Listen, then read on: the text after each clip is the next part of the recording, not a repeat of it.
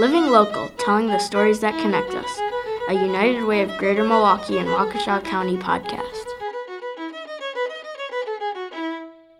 Today we're sitting down with Charles Russell, who first shared his story with us through a blog uh, for Denim Day.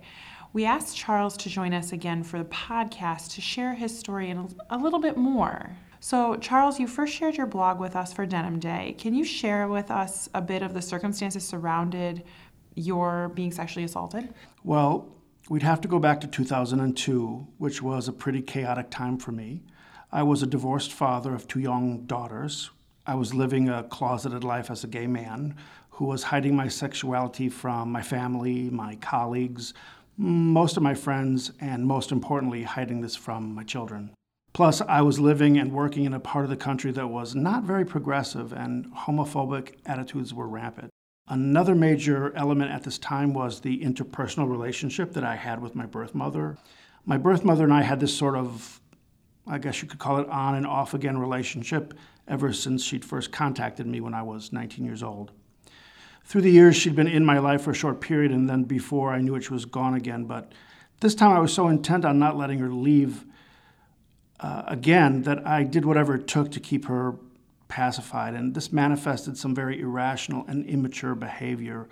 One example that comes to my mind is we, we would get together for a night of binge drinking and sing karaoke. Still, you know, I was really thrilled at having these people in my life. I, I can say that. Um, but I, in hindsight, I really had no idea how toxic they were to become to me and the people I cared about. I, I just couldn't see it. I guess the best analogy I can use is it's very hard to see the picture frame when you're standing in the picture. Consequently, I was juggling a lot of issues in my life in order to maintain this ridiculous idea in my head of who I was supposed to be and what I thought people wanted me to be.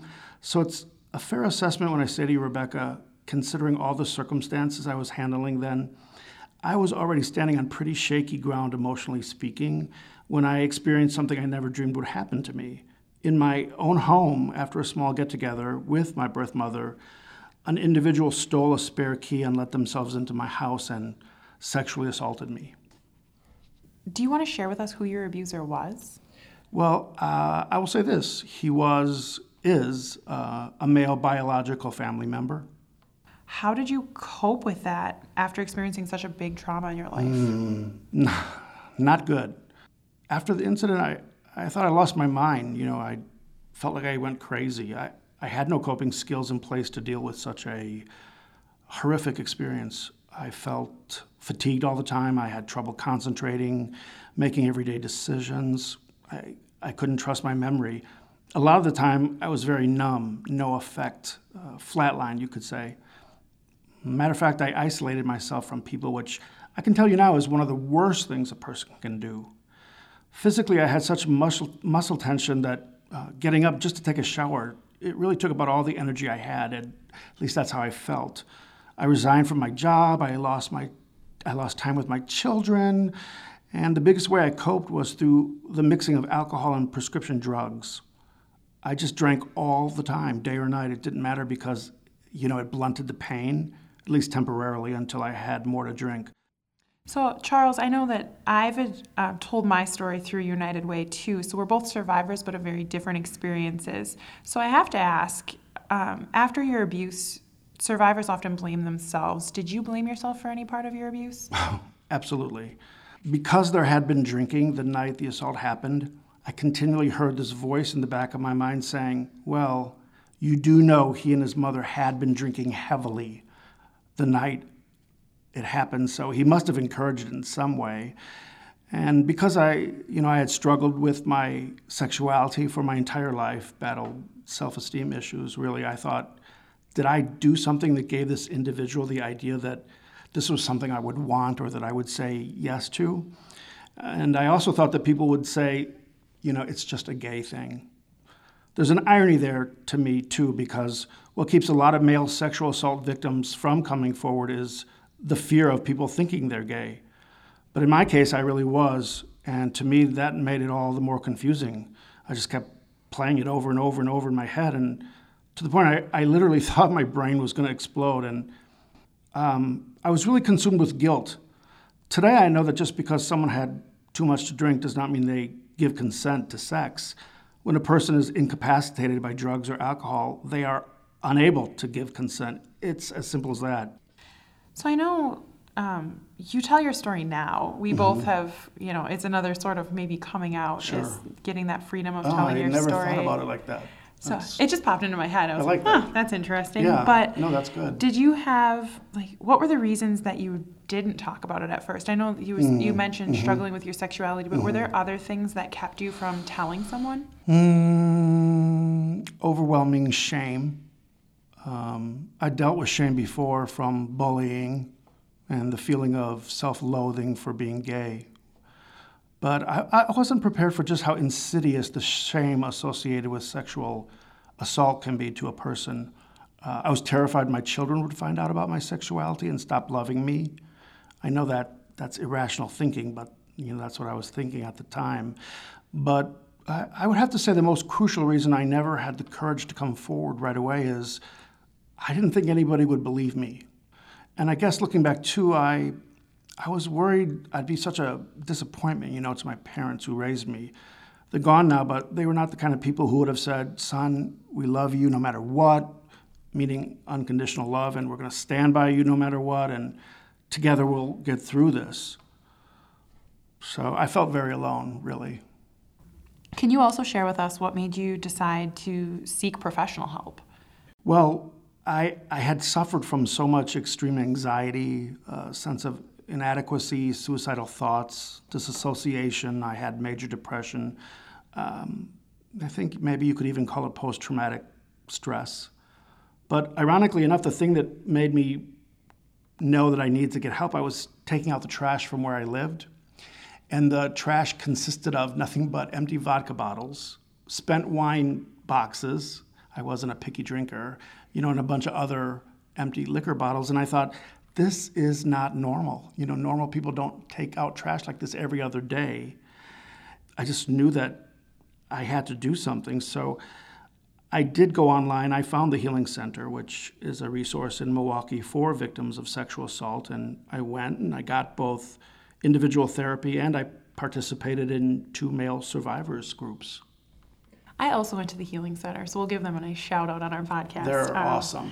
Yeah, especially like I keep mentioning that we had very different backgrounds. Mine was child sexual assault, and yours was um, sexual as assault as an adult. Yeah. So um, they help everyone. So that's another thing for survivors who are listening to really take notice. There are resources out there, but I'd like you to talk a little bit more about your therapy, um, especially the group therapy. That's not something I partook in. So, can you share something significant that you took away from group therapy? Sure. Um, I'll give you two very important things. Uh, first, I learned that what happened to me was not my fault, regardless of the circumstances surrounding the sexual assault. I didn't do anything wrong. I can say I wasn't alone there because the men in my group suffered terrible unspeakable acts of abuse themselves. And so we were all damaged in different ways, but we were still able to come together to heal and, and become a support system for each other. And I learned about the transforming power of forgiveness, uh, specifically forgiving oneself. I know my abuser died, and I was told well after the fact, oh. so I didn't have to see him again. Mm-hmm. Um, but can you share with us what the situation is with your abuser, and have you been able to forgive them? Well, I have no contact with him. I don't know what's become of him. And forgive him. Um, that's an interesting. That's an interesting question, Rebecca. I guess the short answer is I haven't reached a place where I've been able to forgive him, but I'm not going to say it isn't within the realm of possibilities. I, I would like to know that he has accepted responsibilities for his actions and that he's sorry. When I'm listening to you, I'm thinking, you know, I shared that my abuser died and I never um, had an opportunity to, to confront him. And mm-hmm. maybe as an adult, I would have liked to mm-hmm. because I was a child. Mm-hmm. But hearing the things you said, like maybe I could forgive them, but I'd like to know if they're sorry or if do they regret what they've done or and, the reason right like i mean why, why? Exactly. exactly. why why and we know sexual abuse is about or sexual violence really is about control. But why? Why did this happen? What what was going through our, their mind? That's Right. It's And something that I think just runs through our minds. Did they need help, and that was why they were doing something? There's so many questions, and there are they're answers that neither one of us are ever going to get. But I, it's weird to say, but I'm enjoying our parallels, even though we Oh. are from very Oh, different good. backgrounds. So, I'm like you said, like you're never you're not the only survivor, but your Mm-hmm. story is unique, and I um, I think for people to hear two very different backgrounds have such distinct parallels. that We were finishing each other's sentences there for a few Mm-hmm. right. seconds. And we're not So- even married. Right. So We've only met a handful of times, Right, but right. so that's interesting and I think um, encouraging for people who are dealing with things like that. Mm-hmm. I hope so. I really yeah. I really do. So how do you feel you're doing today? Oh, um, you know, I'm living an authentic life, and it feels great. I'm in a really healthy, mindful place. Uh, I have a loving and supportive partner who encourages me on a regular basis. My daughters, well, they're doing terrific, and our bond is stronger than ever. But um, I think it's important for people to know I still battle, you know, I still have moments of despair and depression. It's ongoing. It's a journey, really, for me. Except now, when my demons resurface, I, you know, thanks to the Healing Center, I, I do have the tools to cope with them in a healthy way. I feel stronger than I've ever felt before. I certainly wouldn't want to have gone through this. If I could go back in time, I wouldn't choose to go through this again. But on the other side of on the other side of it, I it's it forced me to look at and contemplate issues that maybe I might not have.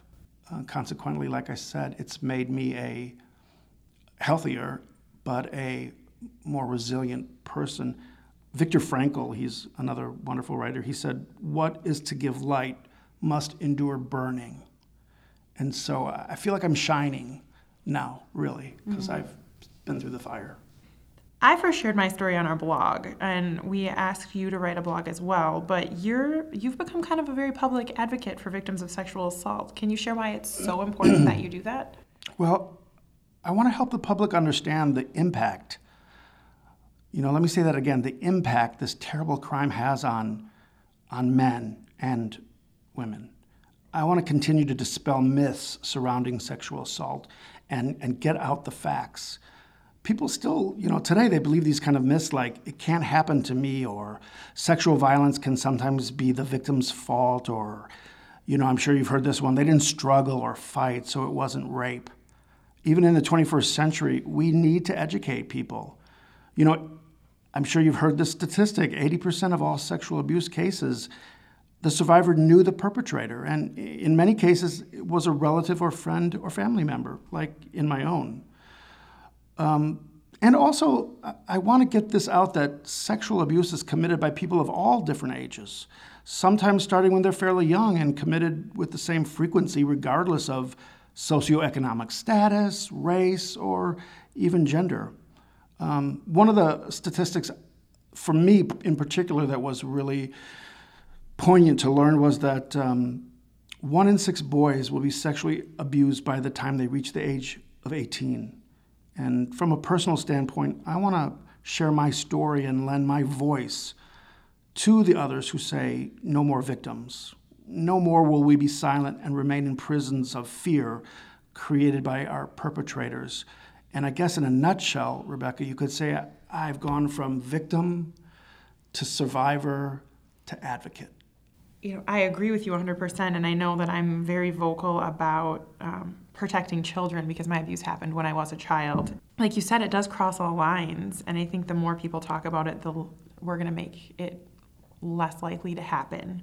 Um, do- can you That's offer any? goal. Yeah, exactly. Can you offer suggestions for how others can help prevent incidences of abuse? Well, there's a lot we can do. You know, there, there's, like I said, be a myth buster. Educate yourself about sexual violence. Share what you learn. Take what you learn and, and, and share it with your friends and family and coworkers. And you could forget about antiquated gender roles.